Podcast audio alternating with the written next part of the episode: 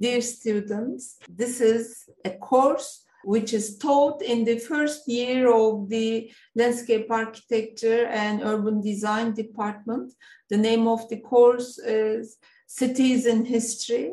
This is a course which gives you the basic knowledge of cities through history. So we start with the ancient cities, and throughout history, we look at these cities and towns and we try to understand how cities developed from the early cities to the 20th uh, century. This is a two hour course. In this street, we, in this course, uh, we look at the ancient cities, civilizations such as Egyptian, Mesopotamian, Harappan civilizations. When we are looking at these civilizations, we also going to talk about the important archaeological sites in Anatolia, such as Göbekli Tepe,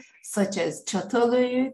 We are going to talk about why these places, these historical sites are important. These sites obviously are more, uh, much more older than the Egyptian, Mesopotamian, and Harappan civilizations. And then we are going to talk about the Greek city states, the Greeks, and uh, the cities they have created in Aegean region, in Priene or Milet. We also in Turkey we have these important sites and then we, we are going to talk about Roman Empire and city of Rome. We are going to basically look at the city of Rome as the capital city of the empire. Starting from the fifth century, it comes an important era in history, medieval cities. This medieval era lasted a thousand years and all the uh, very nice urban design urban design examples in France, in Italy, in England, and Germany were created during this period. So the medieval cities of history and their design characteristics, their streets, their squares are going to be taught in this course.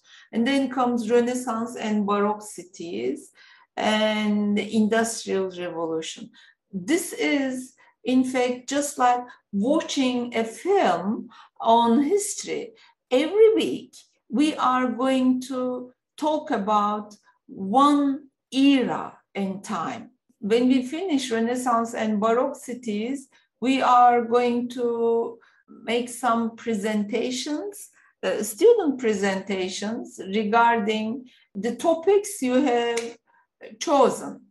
And, and then after this midterm or student presentations break, we are going to continue with the industrial revolution and industrial cities because throughout history, there is a very big, abrupt change that came with the industrial revolution. So pre-industrial cities differ from the industrial cities. Centers change, streets change, all the major components of uh, cities changed during the industrial revolution.